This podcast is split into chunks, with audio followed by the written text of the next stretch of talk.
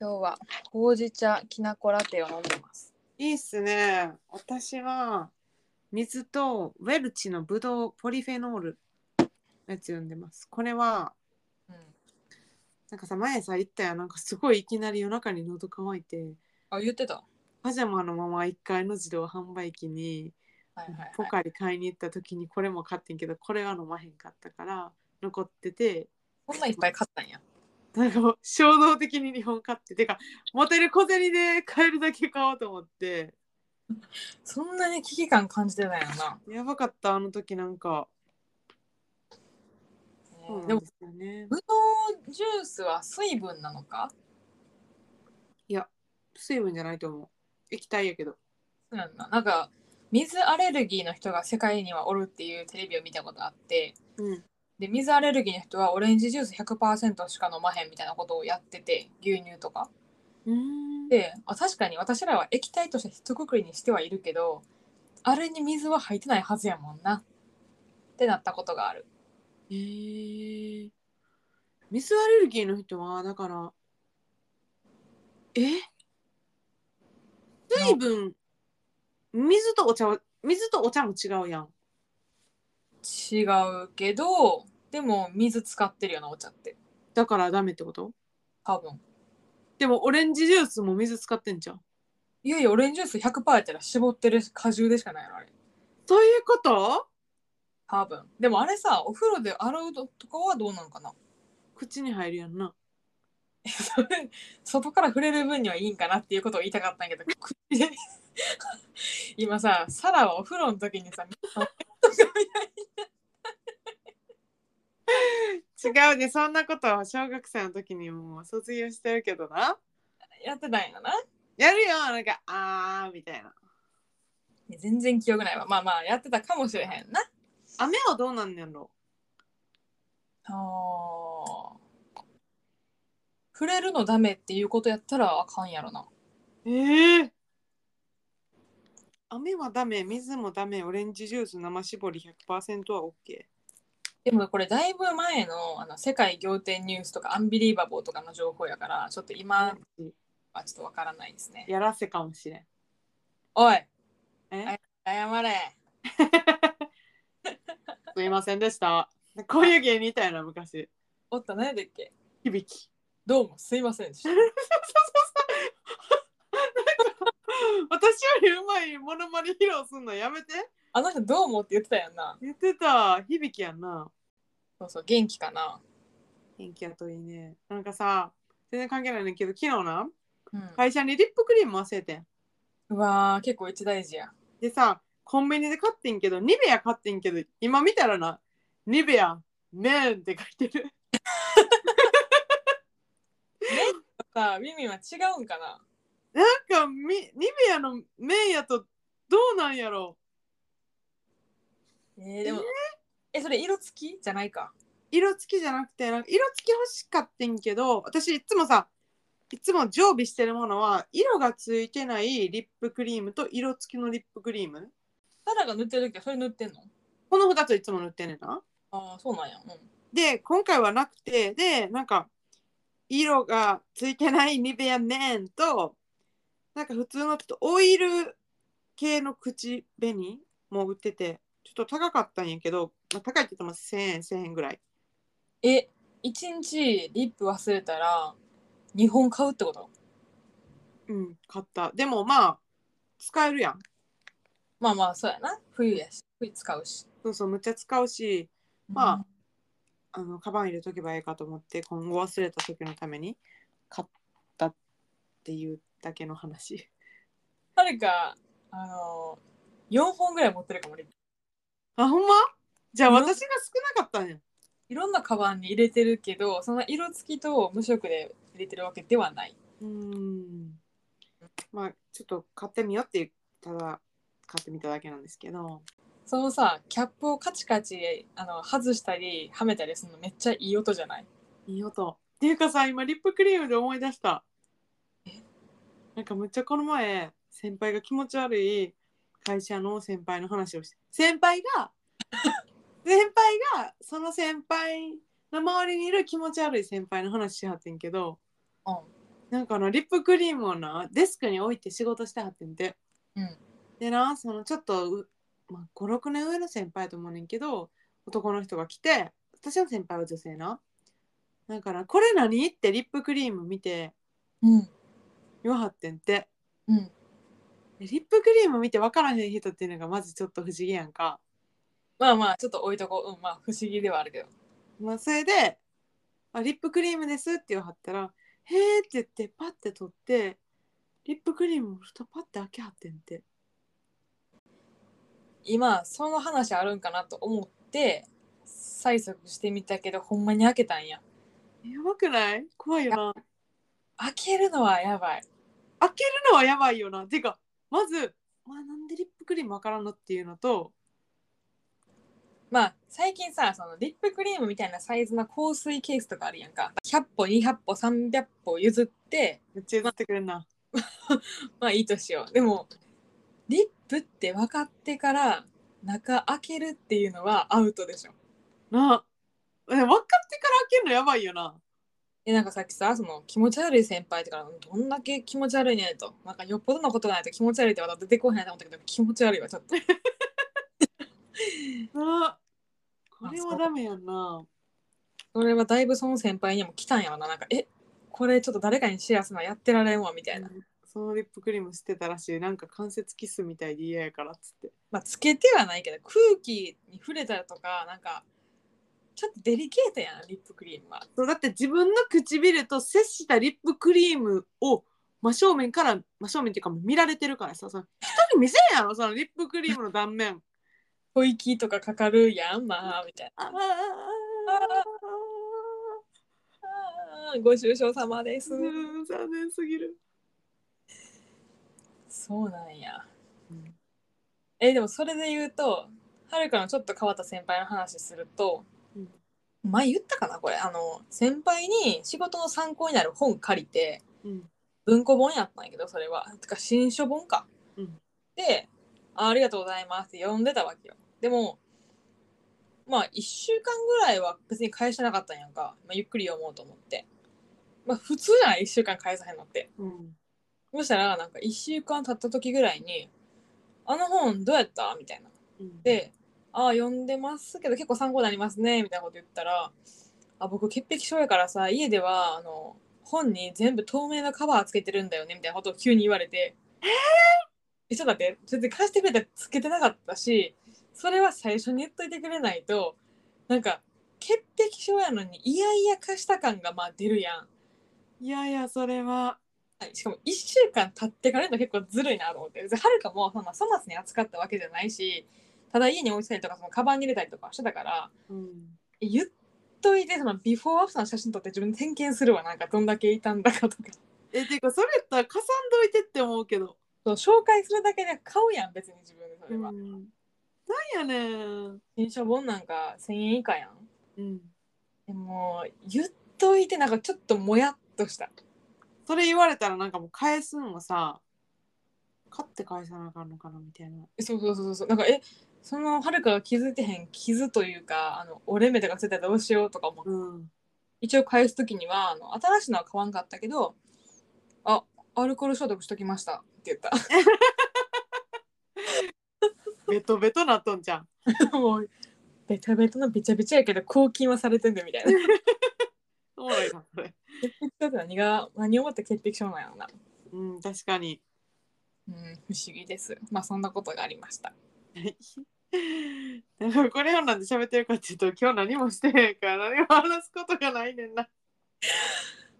今日なもともとはえっと2人で、うんまあ、今から話すというかぐるっとパスの美術館とか博物館どれか一個行こうなって話してたやんかうんちょっと春がの体調が芳しくなくうん前日にやばいかもみたいな話はしてたんやけどうん起きてもいや今日ちょっと無理かもこのなんか美術館って結構立ちっぱやん、うん立ちっぱしんどいかなって思ったから断ってそしたらサラはだいぶ遅めの時間にうん「オッケーもう今起きた」みたいな来たそうあのね全然大丈夫だったもうあもうはるかが行かへんなら行けないなら私もいけないと思って だってもう今日えぐくて多分はるか8時半ぐらいに LINE くれたやんかうんうん私は一回9時半ぐらいにパッて起きてんけどうんうんまあ寝るよねその後またちなみに7時半ぐらいに起きましたねあで早いじゃあそれを言うの私昨日飲み会やったからあのそうやねそうやね会社のねあの昨日はめっちゃ疲れててなんかあのイベントあって、うん CP プラスというはいカメラのイベントがあんねんけどうん展示会みたいなそう展示会うんカはメいラ限定のね、うんで、まあ、フェイス2フェイスでの開催が4年ぶりでそうなるよなそうそれのお手伝いに行ってたよな金曜日は一日まあそれが仕事やったわけよねうんうんうん一日中立ちっぱずーっとちなみに靴何で行った普通のローファあー1年目2年目3年目とさその車の展示会に立ちっぱで行ってたんやけど1年目めっちゃ気合い入れてヒールみたいなやつ行ったわけ、うんでなんかうわ失敗したわこれと思って急に2年目からはあのスニーカーになりました ぺちゃんこので行ったよでもでもしんどいよなそうローファーでも別に楽ではなくないうんなんかでも私は1日しか行ってないけど、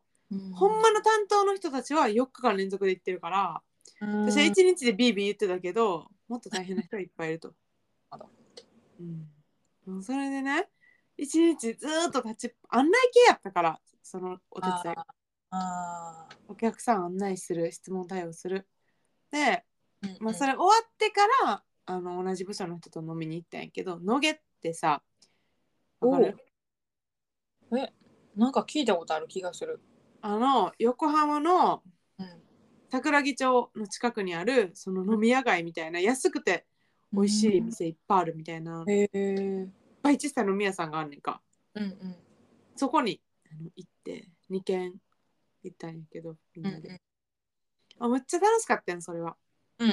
わーってなっていっぱい飲んでまあ盛り上がるよなその展示会で頑張った後のみんなでの飲み会楽しそうやな、うんそうそうそうそうでもうほんまにもう普通に酔っ払って帰ってきてるから、うん寝るわ寝るわもうしかもあと出張帰ってきてからなんか結構なんやかんや予定も入ってたからうん、ダラダラするっていうことをやってなかったからもう一気に来たたまにはそういう日がないとしんどいでもほんまにはるか言ったみたいに芋虫みたいやったで前日もさ LINE をしてたやんか昨日うんでだいぶ夜遅い時間に帰ってそうやったからうんあっと思ってなんかこれ言わなあかんやつ忘れてたわみたいなこれあのリスナーのライダーさんたちにもご案内したいんやけどうん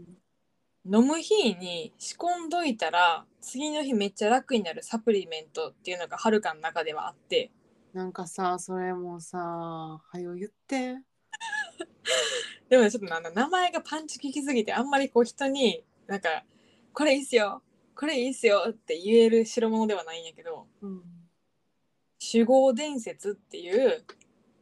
沖縄の沖縄産琉球産かなのうんウコンがみっちり凝縮されたタブレットっていうかあの錠剤でうんちっちゃい個包装になってて6粒入ってるのねそれが1回分なんやけどもう飲むのが分かってる日の、まあ、定時ぐらいかな仕事終わるなぐらいにちょっとそれでザッて飲んで すごいだって酒にあのオーストラリアの号で酒豪やろそうやでし結構やばい名前パンチ効いた名前やもんかも沖縄やで、やばそうやんうん、やばそうやろえ実際めっちゃ効くんそれでもやっぱそれを飲んでると翌朝割と普通の生活ができるえー、あまりこう寝すぎたとかなんかちょっと二日酔い残ってるから今日ゆっくりしとこうとかってならずに済むうーんだからはるかは意味があると思ってるから2年目ぐらいからリピートしてますねヘパリーゼとかより効くんあでもあの戦う時戦うなうん分かってる時は併用なるほどね私昨日ヘパリーゼ飲んで帰ればよかったななんで飲まへんかったんやろいつもサラはさ事後に飲むやん次号にうんどっちがいいんやろなあれは分からん事前に飲んだことないねいっつも次号にあやべえってなってあのコンビニでバリーゼ買ってるなんか事前に飲むんやなき基本どっちがいいんやろうななんかもう動いといてや肝臓動いといてや組んで組んで組んでっていう状態にしときたいみたいな、なるほどねなるほどねでさもっきの子が聞くんかなどっちがいいとかは全然わかんない適当うんいやほんまちょっと次からよかったら飲んでみていやそれアマゾンとかで買える感じやんなアマゾンでしか買えへんだってもうレジ持ってくの恥ずかしいし そういうことなでもその6粒入りの個包装がまたそれが何個か入ったチャック付きの袋っていうのがあってうんそのチャック付きの袋が3つセットとかやからうん結構回数的にはカバーできるかなむっちゃカバーできるやんそれそうあの錠剤も小さいしサラサラっと喉までいくので ちねえょっと試してみて分かった、あ気になるようやったら今度1個あげるわうん、気になるちょっと一回飲んでみたいうんもっと早くシェアしとけばよかったなこれほんまにめっちゃ大事よそういうシェアでもはるかも今日何もしてなくて時間内に起きてあ起きたわみたいなでもなんかだるいなと思ってこの前アンテナショップでサーターアンダギー買ったからああサーターアンダギー1個食べてうんで洗濯物溜まったから洗濯物しなあかんなとだから家の中では動いてたけど一歩も出てないですねうーんだ7時から半に起きたやろでもすごいなそうでも今日の歩数0歩さっき見せてくれたけどマジでゼロやったもんなゼロってある何してたかなえー、映画1本見たねああであ本読んだちょっとあの後々のエピソードで出てくるかもうやってるかわかんないですけどある本を今読んでいてうんそれをいいっぱい読み進めようと思ったんですけどうん昼過ぎ2時ぐらいにあの落ちました落ちま したかはいあの湯たんぽを抱えて布団入ったらあかんなって分かってたんやけ どぬくぬくと夢まで見てましたねすやっぱりアラームかけてたのにうん全然余裕で超えてたごいなあ超えるよねなんかさ昼寝ってさ15分とかやったらパッて起きれんねんけど1時間とか超えるともう起きれないってなるよなもういいかも今日これでってなるそうそうそうそう。 わかるわ。でも昨日野菜を久しぶりに結構いっぱい買ってて、うんだからピーマンの肉詰めを作って夜食べて自分はよく頑張ったということにしたうん、いいと思そんな日があってもいいよねう。そうだよね。もう言い訳はいっぱいあんねん花粉症やから外出えへん方がいいわ私とかな、花粉症結構来てるみたいやな、今。純子もめっちゃきついって言ってた ほんま。大変やな、今。私、ほんま鼻水、うん一滴も垂れてへんから、あの、あの、キムチ鍋とか食べたら垂れるけどさ。いや聞いてないけどさ別に でもなんか垂れへから、うん、職場のおじさんに言われたのは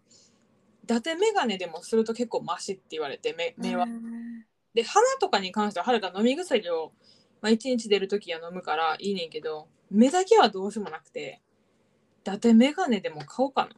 な確かに。え、目薬はあるやん。あの、花粉症用の目薬ってあるよな。あるやん。使ってるやん。それは効かへんねや。いや聞くねんけど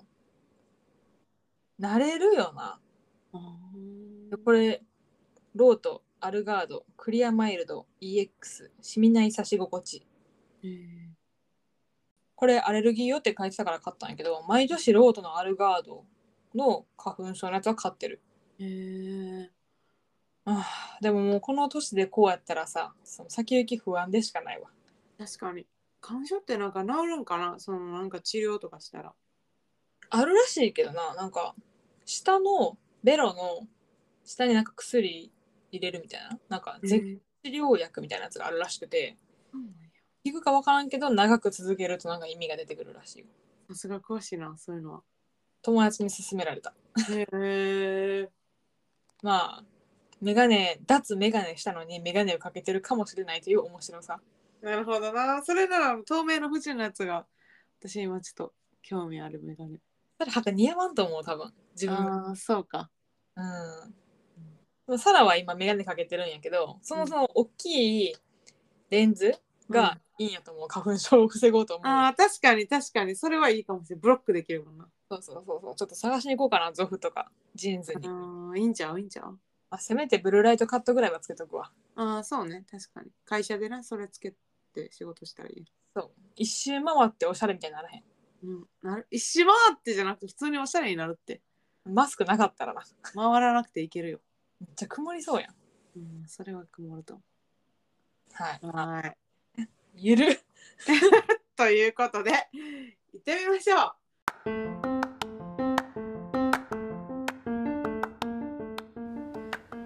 関西女子ドライブしようのインスタアカウント見てなツイッターもやってるでごわすよ関西でしたドライブしよう関西女子とドライブしようおはちゃばんはさあですおはちゃ版ははるかですまずはじめに今回のぐるっとパス2023で2人で行ったフィナーレ2つ続けてどうぞえー、なんや今回のぐるっとパスは2箇所うん行きました、一日で2箇所一1日で2箇所隣やったなうんちょっと早歩きではあったまあ夜にうんセリアと、うんあの韓国料理食べようって3人で久しぶりに3人でディナー行こうぜっていう、お酒飲もうぜっていうので約束しててそれとまあそれぞれの用事の間で、いけんなこれってなってそう行きましたとさ、まあ良くないとこでもあるけど、まあうんまあ2個回れたから結局、うんででももなんですけどあのす一番ダラダラせずに回れたからよかったと思うね、うん確かに駅はうん駒込山手線ですです、初めて降りた私もで歩いて5分ぐらい5分ぐらいかな、うんうん読み方が難しいですけども陸義園、公園大きい公園やな、 6つの義理の義の園その、です陸義園これはすごい由緒ある公園なんやろなんか私らさちゃんと説明渡されへんかったやんか、うん説明のパンフレットを、うんでも今あの調べてるのであの読みますねお願いします1695年に五代将軍徳川綱吉の即用人柳沢さんが綱吉から玉輪たちに下屋敷を作りそこに造成した庭園であるうんえ綱吉ってあれ生類憐れみの霊ごめん聞かんとって日本酒すんごい弱いな でもさなんかその辺の人やんな綱といえばなんかそうね犬お犬様みたいなうん人やんまなあ、近い人やんな間違ってたらすいませんすいませんそのぐらいの知識しかありませんはいで御殿を陸義館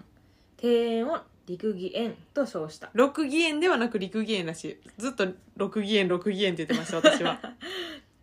あ難しいよな司教うんの陸義から園名が名付けられている、江戸初期に完成した桂離宮うんの庭園の様式を採用した回遊式ふんふんふんふん庭園 であるもうなんかさこういう感じほんま難しいな難しいよな読み方間違えてるんやけど回遊式気づく山でうん竹山うんちく潜水おおぽい泉水潜水うん庭園うんということにさせてくださいぽいかなりぽい、でも人は意外と多かったかった庭園間際あ閉園間際やっうたんんだギリギリやったよなうんやのにめっちゃ人多かったし結構綺麗やったよなあと普通にそんなに広すぎず、うん綺麗にぐるっと一周回れて真ん中に大きい池があって、うんでちょっとその小高い丘とかもあんねんな、うんでそうなそんうそうか一望できるみたいなところもあってなんかほんまに作ったお庭って感じで、うんうんうんでまあぐるっと回って多分なあの入り口にはしだれ桜もあったしなあったでもあそこは季節ですごい雰囲気変わるんやろな、うん私らは一番植物がない何もない時に行った の何もない時に行ったのに人結構おったってことはびっくりやうんし、うんうんうんあとあれやな多分成人式かうん後取りかなあれ、あー今やったからもうす来年の成人の子が前取りしてんのかなうんそううかも、ーん確かになああいう場所の雰囲気いいよなうんどっかのホテルの庭と同じような感じでうんでもこちらは由緒があると、うん1695年やもんなすごいなでも計算され尽くした美しさではあったうん確かに綺麗にしてはったなうん4時半までなんであのお早めに行ってくださいうんまあ散歩やったな楽しかったですでもう一個があこっちの方がメインサラはちなみにこの陸芸でだいぶカメラの練習をしてましたなかなかうまく撮れないよねやっぱ対象の選び方が大事なんかなやっぱなカメラっていうのはうん背景と被写体らしいからあ のそれがないとさうん、なんとなくぼやっと全体的な景色を撮ってもうん、なんかうまくいかんというね、うんあのせっかくのいいカメラなんですけどなかなか使いこなせないということで練習中ですはい頑張ってトライしてますはいじゃあお隣のえーっと次行ったのはそのすぐ隣にある東洋文庫ミュージアムうんこれはやっぱ文庫ってことでやっぱはるかのテンション上がるかなって思ってたんやけど そうそんなお気遣いいただいいてや いやいやいやありがとこれはなう、うん、あの三菱の財閥のうん、この人なんて読む岩崎伊佐や久也さんうん与太郎の孫ってことやた弥太郎やな 弥太郎の孫 矢の感じ多分一緒やも んな親子でほんまやなうん代々この感じなんかな、うんうんうんのコレクションらしいな、そうなんか前に岩崎庭園行っててう、ん、上野の近くの私行ってへんはだるかから繋が一った人で行ったそうです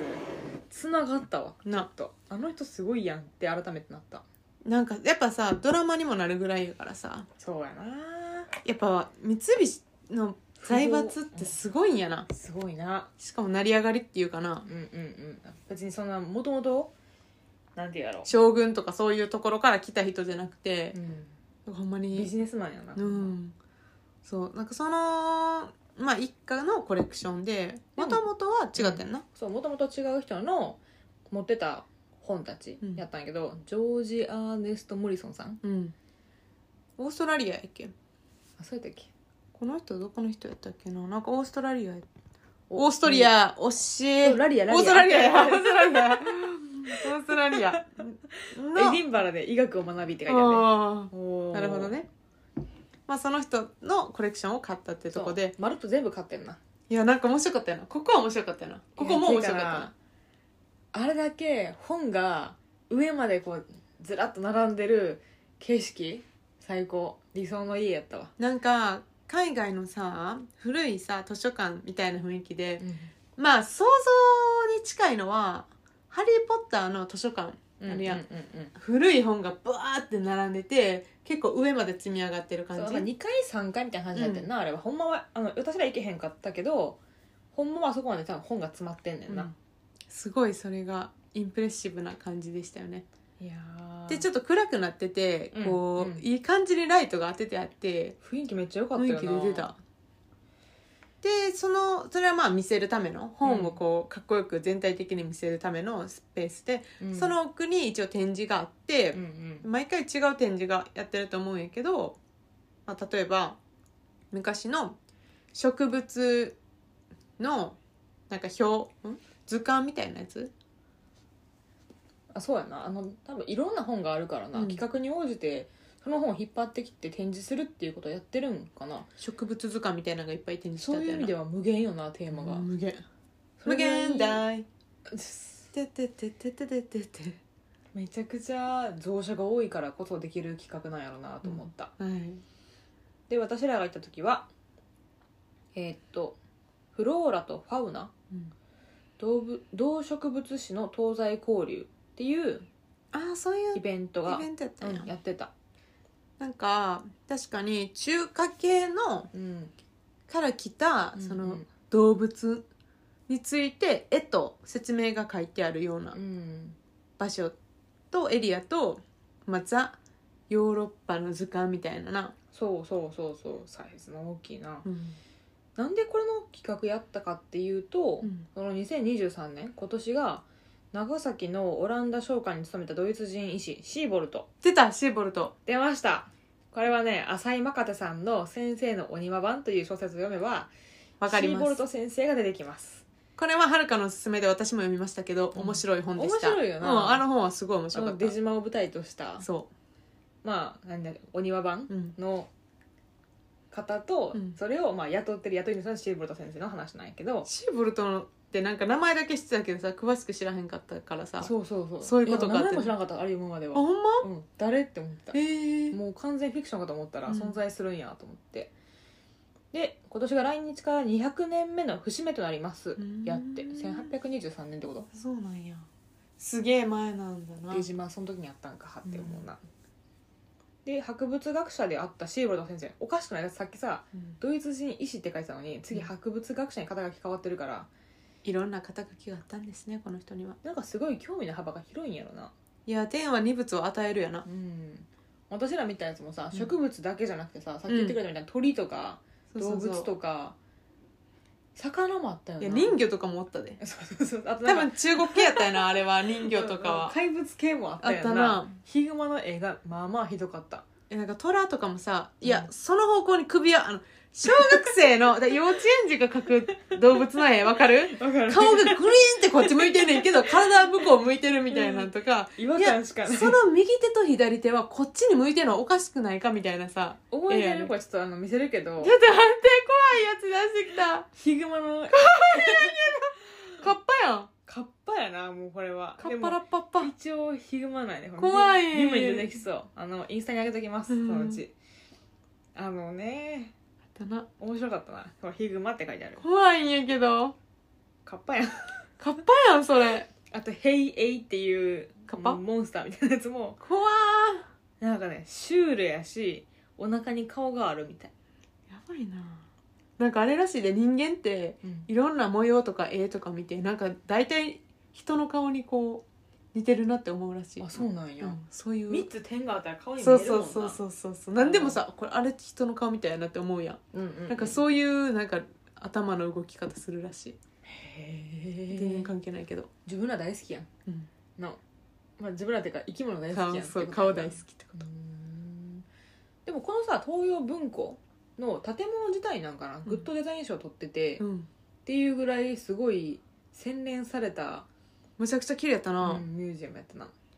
やなんか結構さこれもさ閉園閉店間際閉園え閉園か閉館か むっちゃおじさんおったよな、おったなみんな写真撮ってたし、うん写真は一応 OK なんよな、うんあのフラッシュたかなければ結構暗い空間やからうん、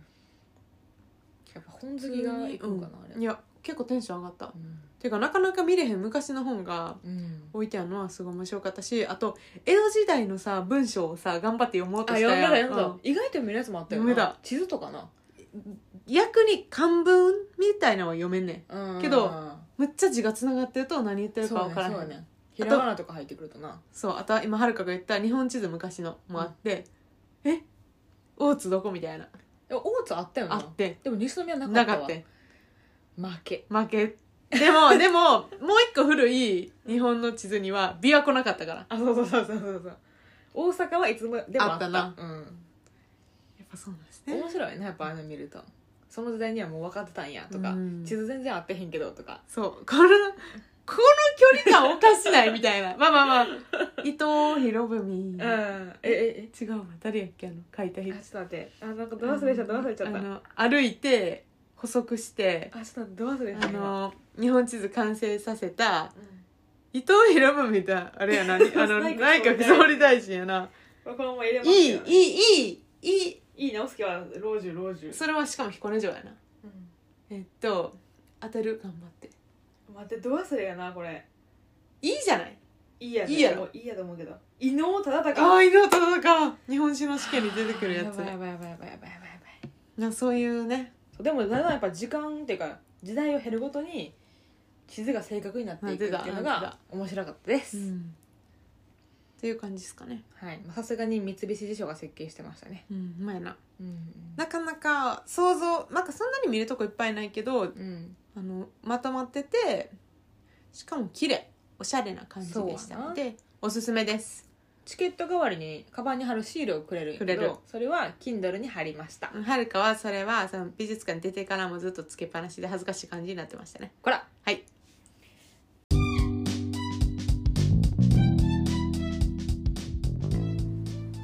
もしもーし、ライダさんのお宅ですかはいライダーですけどどちらさんですか私ライダと言うんですけどもライダーさんですかはいライダです関ライダーがライダーに電話西女子とドライブしよ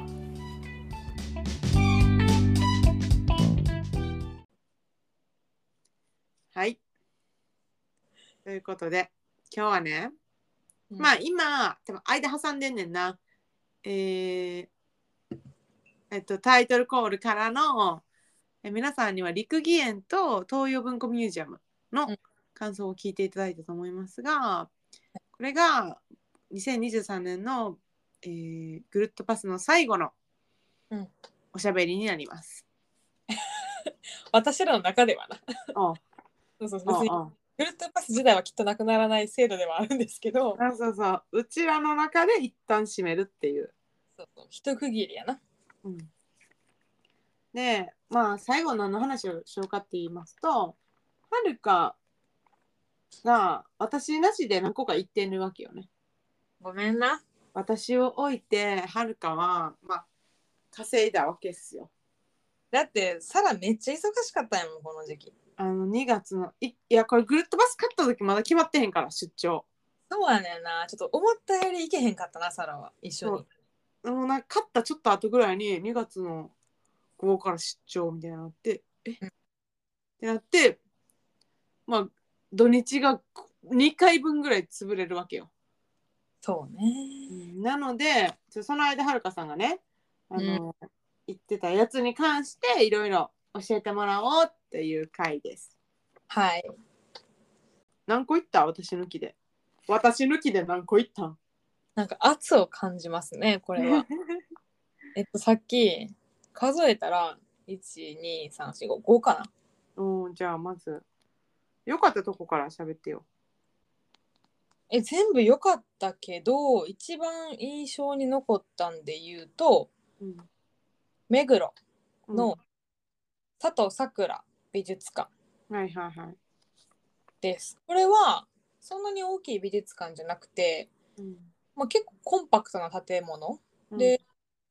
上は3階までかな。うん、はいはいはい。でワンフロアもそんなに広くなくて結構サクッと回れるんやけど、うん。まあ、現代日本画の美術館うん。であんまり日本画馴染みないんやんかはるか。うん。まあ、詳しくないというか例えば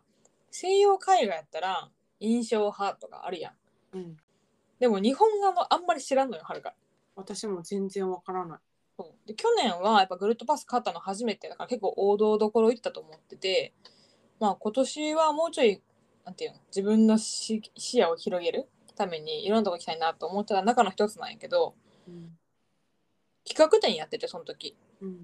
えっと、松村浩二の世界出会いとその奇跡っていう企画展の名前で、うんまあ、松村浩二さんっていう日本画の画家さんの企画やったんやけどこれがめちゃくちゃ良かったちえー、どうよかった。なみにねやってるのは2月26までなんですねもう終わった。今日25です。明日ワンチャンみたいなえっとなんかごめん言い方あるけど松村浩二さんの結構写真が飾ってあってこんな人ですよみたいなでも見た目はもうほんまえ高校の理事長みたいな感じのすごいよくいそうなおじいさんうん。おじさんなんやけど、えっとこの企画展はトータルで50点ぐらいその絵が並んでてうん。何がすごいかって全部の絵のサイズが結構でかいんやんうん。油絵油絵やなで物によってはまあ人分ぐらいの高さがあるえー、でかいな。あんなに大きい絵もなかなか見えへんやんか確かにルーブルとか行ったらさ壁に大きいやつが飾ってたりするけど日本画でそんな大きいの見たことなかったから、うんびっくりしたのと去年はか一人で長谷川町子美術館行ってんねんなうん。だからそうだな。そうそうそうそうそうあそこの隣接してた美術館にこの人の絵が確かあったえー、ということに気づいたすげえ。でちょっと繋がたそう地域忘れたけどどんど焼きっていう夏の風物詩なのかなこう街でこうみんなでキャンプファイヤーじゃなくて焚き火をするみたいなイベントがどこかの日本の文化であってその絵なんやけどそれもめちゃくちゃ火の色が綺麗でっていう、何の何の絵を描く人なのまあ、風景かなでうんこの展示会に関して言うと多分いろんなところ旅行した時の絵が多くてほとんどはインドネパールで、故郷のその人の奈良うん。が、まあ、日本の絵も多かった。なんか描き方がパキパキしてなくて全部結構ぼやかしてんやから油彩なんやけどうん、でそれがまた幻想的に見えるなるほど。なんか全部の絵が良かったなって思ったえー、ちょっと興味ありますけど。ありますけどでも、ままあ、松村浩二さん自体結構有名な方らしいので私その人を初めておめあのおみおみし知った、知った。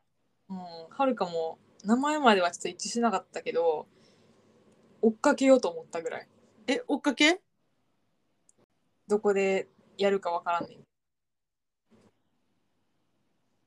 これは良かったねえー、松村浩二ね。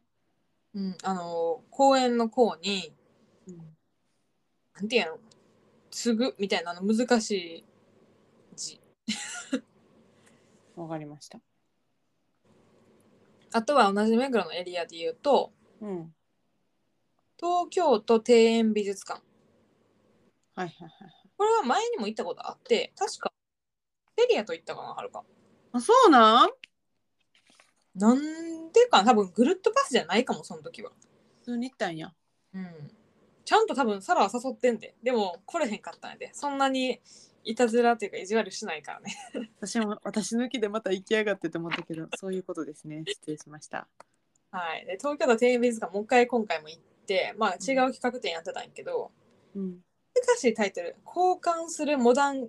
機能と装飾のポリフォニー」なんか名前が難しいね。難しいよな東京都庭園美術館自体はやっぱりなんか面白くて旧朝香宮邸っていうあのまあ方のお家がそのまま美術館になってて、えー。センスいいねんな全体的にうんでこの企画展は1910年から1930年代のモダニズムっていうのをテーマにしてて、モダンが多いね。そういろんなモダンの形なんか椅子とか服とかうん。机とか家具とか結構多かったんやけど、うんいろんなそのモダンにモダニズムに関する活動が起こってた時期でそれをまあ見せてるっていう展示会でしたね、広いここは庭もあるし、あ、大きいんや、ここは。うん、でお庭ねなんか茶室って見るところも多けりゃ広いしこれどうなん歩いていけんのこの2つ。東京都庭園美術館とさくらさんは。一応歩いて行ったけど、まあ、歩いて行けると思う散歩みたいな感じでうん。うんなんか庭園美術館は大学のゼミで一回はるかレポート書いた気がすんねん、えー、そうなん。うん、旧朝霞宮邸でみたいなで誰がデザインしてとかどんなまあデコレーションがされててみたいなことはうん一回軽くまとめた記憶があって勝手に縁を感じてるところですねなるほどね。まあ目黒さんぐらいどっちもちゃんとした美術館でいい感じやね。そうやなうん。一旦じゃあこの辺でサラのも挟んどくあ、私のも一応挟むうん挟もう挟もう私も1個だけ一人で行ってんねんな。うん新宿区立の漱石参謀記念館。参謀、うんどういう字山に、あの、棒。 ちょっとごめんなさい。参謀やんな。合ってるような感読み方。何ページ パンフレットの。 16ページ。ページ数までご案内。 ね。参謀で合ってるええー、合ってるやろな。なん、うんなん、参謀って。なんかあの自分あなんていうアトリエみたいなこものを参謀っていうんかな、なんかその跡地に作られた記念館やねんけど、ええー、初めて聞いた。うん、メトロ東西線で行ったんやけどうんうんうん。まあなんか夏目漱石の、まあ、よくあるやつやんうちらもさ前あのー森鴎外とかのさうん記念館ああいう感じで、まあ、生まれてからうん。どういう歴があるかみたいな略歴、うん。本とかも置いてあんの置いてある置いてあるああ、あのさ、もう一個言ってるの私ら前、前、ロボの石書いた人の、三鷹の美術館も行ってるよな。ああ、行ってる行ってる。そういう感じなんやなきっとそのそ作うそ後をたどるみたいな。ううん、でまあうん面白かったのは、うん、あれその書せ書斎みたいなのを再現してる部屋があっておお漱石。うんそうそう漱石で漱石ってさみんな知ってるやんうんうだからさやっぱ馴染みもあるし人も結構いたんやけどどういうなんか木曜会みたいなのが確かあっていつもお弟子さんとかと毎週木曜日に漱石のそのアテリエに集まってお話しする、なんかまあネタじゃないけどこんなことがあってとかさこんなこと書いてとか多分そういう話やと思うねんけど、うん、なんかまあそういういろんな人とのつながりもあってそういう人間関係図とかもあったしんうん。なんかその書書斎で面白かったのはなんか本がこうし山積みになってんねんかなんか本棚とかに入れずに床にガーって山積みになっててうんで大きい机が真ん中にポンってあってでいつも漱石が使ってたうんそのノートじゃないけどあの紙あの原稿書く用のうんとかはあその漱石用のデザインのやつが置いてあったりとかしてえ、はるか好きそう。うん、はるか好きと思えー、気になるなんか聞くだけでちょっと羨ましいなと思った今。う。なでも説明に書いてあったのは漱石は、まあ、作家にしてはそのあの所有している本、まあ、自分の参考になるようなものうんは、なんか少ないんやって他の作家さんに比べると。うーんうんただ一個一個の理解がすごい深くてあとうんでいなんやろすごいその一つこれっていうものを大事にししてたみたいな説明があった。えー、読み込む派なんやちょっとはるかと違うかもしれへん。うん、なんでそんな感じの説明だったね。なんか漱石の本って、うんまあ、国語の授業とかでは結構読んでたけど我が輩は猫であるとか心とかやな。坊っちゃんとかうん、なんやろ印象に残ってるのがなくっていやそれそうやねんな。でそれさ去年も同じこと言ってた気がするよなうちら鴎外、うん、言ってたと思う。太宰とかも。でそうそう太宰とかはなんかその人間を知ると気になって読みたくなるっていうの言ってたやんか2人で、うん、どうなったなったなったけど去年もなってたけど読んでないけど今年こそはなったら読んだ方がいいかなって思ってるでもその時のテンションで本買わなあかんなって思ったそうやなその場で売ってるからさそこで買わなあかんわなんか鴎外の息子の話浅井若手さんがかな書いてるたはずやねんえー、面白そうやん名前ルイかなルイっていう本ああいたいたるいくん、そうで「あ読みたいわ」って言って終わっちゃってんなその時はるかも、なんか今年はまあいろんな本をちょっとこれ不正みたいになるかもしれんけどいろんな本を読んでその話もしたいねそうやねじゃあはるかのやつ行ってみよう残り、はいまあささらっといきますよここからはうんえっ、と岩崎千尋美術館うん、これこの前ちょっと話してたよなそうやな。まあだから、あの、そんなに深く話すつもりはないんですけど、絵本作家の岩崎千尋さんの美術館です。で、なんか世界で初めての絵本専門美術館らしくって、あそうなんやそうなんやって、ここが。えーなんかもっとさ、ヨーロッパとかにありそうじゃないうん、確かに。ヨーロッパとかならありそう、絵本。童話とかもやっぱ多いやん、あっちの方は。うん、意外とないんやなってう。ん、うん。で、なんか、それこそ漱石と同じで、どういうところで会社とかうん、家族の話とかっていうのが載ってて、なんか、そういうのがおもろいよな、なんかさ。 いや、なんかアーティストとかも一緒やけどさ、芸能人とかも一緒やけど、その、やっぱ作家さんとか芸術家の人も、裏側がね、面白い。なんかそんなに素晴らしい絵を描く人でもあ中身結構クズなんやなとかあこういう柔らかい絵描く人はやっぱいいお母さんやったんやなとか、うん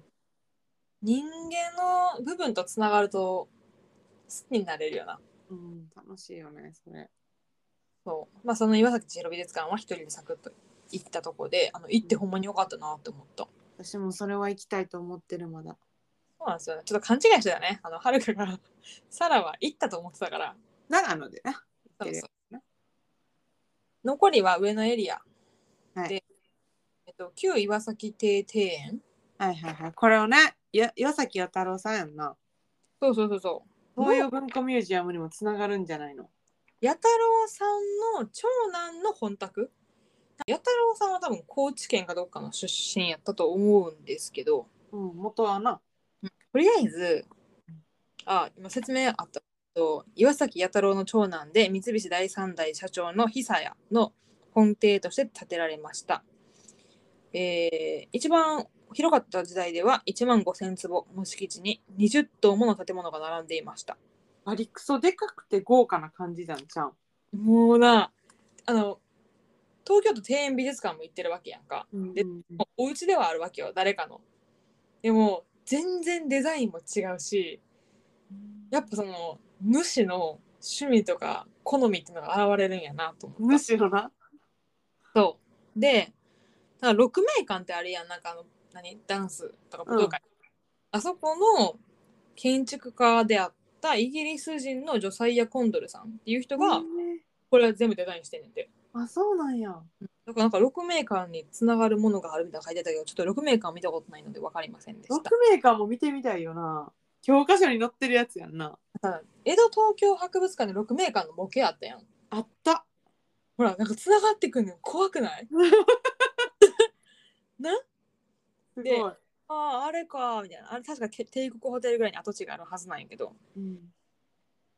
ていうのと、まあ、ちょっと面白かったのはビリヤードをするためだけの建物があってそことなぜか地下でつながってるって書いてあって、ねええなんでそんなおしぼお忍び感満載でビリヤードしてたんかなって思った やっぱりあれやんちゃん。はビリヤードなんてやってんと働きよって周りの目を忍んでビリヤードしてたんちゃ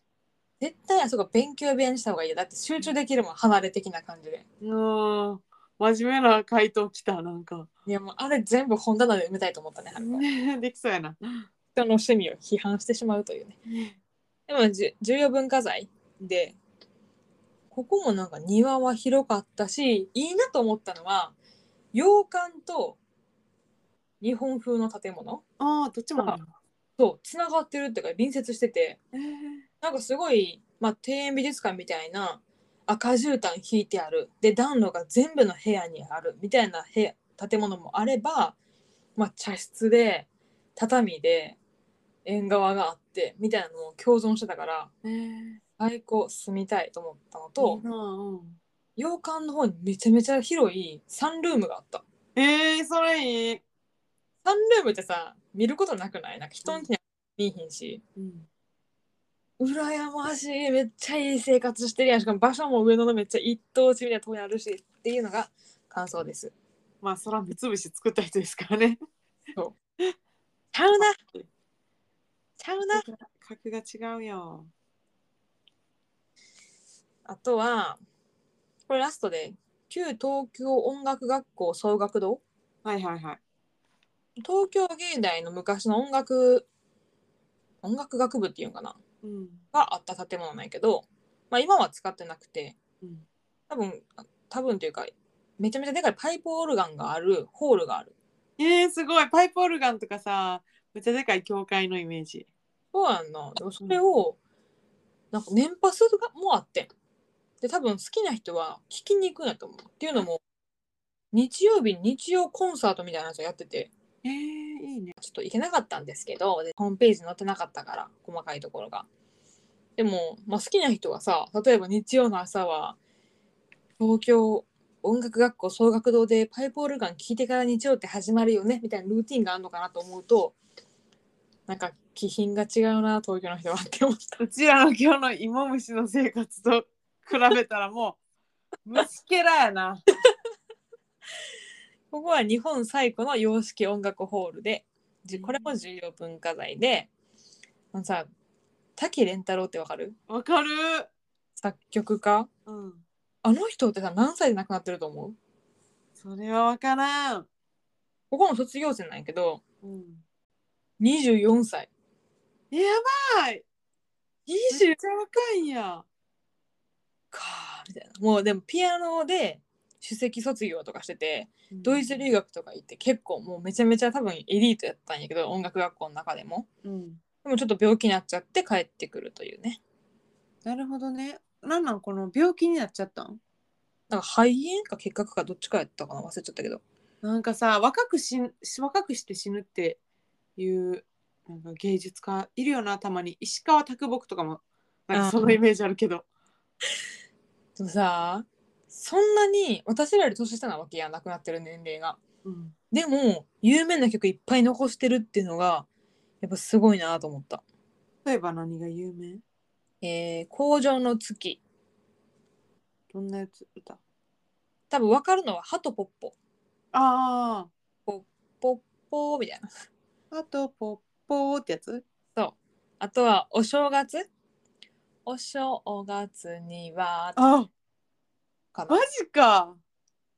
なんか聞いたことあるなっていうえ桃太郎もじゃない桃太郎さん桃太郎さんかなあそうなんかなそうかも勇気やコンコンあられやコンコンもやでそういうなんか滝蓮太郎のスペースがあって入り口の横には滝蓮太郎の銅像があってすごい24歳と思えへん風格してたけど なんかいろんなその当時の譜面とか中にはそのパイプオルガン実際弾いてみようみたいなコーナーもあったりするんやんか。面白いなんかすごい展示自体は結構シンプルやしあのすぐ見終わるんやけどあこういうところからエリートが出てったんやなと思いました。なるほどねいいね私も行きたいそれは芥川龍之介の息子もここの卒業生でえーで昨日あじゃあ今日ちょうど見てた映画の中に出てくる女優さんの元旦那やったえー、すげえすごくないなんかそのちょっと知ってるとえもしかしてあの時のあの人ちゃうってのがつながってきて自分の中で、うんうん、で普通知らんやん芥川龍之介の息子が音楽学校で芸術の血筋やねんなやっぱいや思ったよねなるほどねうんまあそういうのを知れたのが良かったですかね学びですねはいじゃあまとめに入っていこうまず、まあ、このぐるっとパスで今現状行けるうん美術館博物館全部で102個ありますはいはるかさんこの2年間でどんだけ行きましたかトータルでうんまあ、これ102校っていうけど実は今101個で、うん江戸東京博物館が今はちょっと閉館中なんですけど102分の25結構行ってるでも数字にするとさ結構回った気でおったのにあ意外とそういう感じですかみたいなそうですねまだまだってことね私は102分の19おーのえはるかはサラと違うのが12345あだから町田町田長谷川町子、町田じゃね町しか合ってないえ まあそうねそのそこのさやなじゃあ肝心の元取れたか問題はいサラから行く。そう私ね今回取れへんと思ってん2週間ロスがあったから、うんやけどなんとか取れましたこれぐるっとパスうん。 1200円え、え、間違えた1500円違う違う違う、二千五百円やん。間違えた2500円全部間違えるや ん私2500円じゃあごめん今1200円って言いながら頭で2500円と思ってた合ってるちゃんと合ってる。合ってるあ、オ ッケー、合わせたわ。で私今回行ったもの全部足すと入場料うん2800円、おお、よかったーこれ人によってちょっとやばいかなと思ったけどなんとか行けましたで。よかった。すごい。そういうことありがとじゃあ、はるか。うはるかはもう一回確認するんだよ。二千五百円やんな。うん。元ねうん。五千七百円 です。今今年だけで。年だけですごいえっと、一番高かったのは庭園美術館うん。千四百円。えー、そんな高いえそれなんなん高いから行こうってなったのいや、違う、違う。 たまたま行ったら。高かったの。えー、あとは東洋文庫ミュージアム高かったよな。いや東洋文庫ミュージアム高かったんよこれ900ですね。びっくりしたねでも、意外と岩崎千尋、 1000円や1000円やね。うちらのさケチな感じがすごい出てて嫌だねこれちょっと嫌だね値段じゃないからここ値値段段じゃないそうっすすいません失礼しましたすごいなんかガツガツしてたけどあの完全に元は回収しましたね 値段値段じゃないけど元は回収しましたすごい嬉しい顔してます今、うんよかったねまたやろまあ継続案件やなこれはう秋とかにまあ冬のねそのどっか遊びに行けない時期にやるっていうのがちょうどいいよねこれがまあ逆に梅雨とかうんありまあでもちょっと梅雨はなこれ2ヶ月やから2ヶ月だと梅雨超えてしまってるしないやーでも結構行きたいところから攻めてるからさあとはちょっと郊外やったりとか、うんあの今すぐにたちまち興味がある感じではないっていうところも含まれてるし、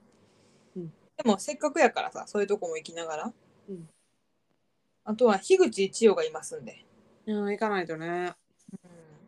そしてちょっとねあの本もこれから読んでいきたいと思いますけどもそうですね頑張りましょう。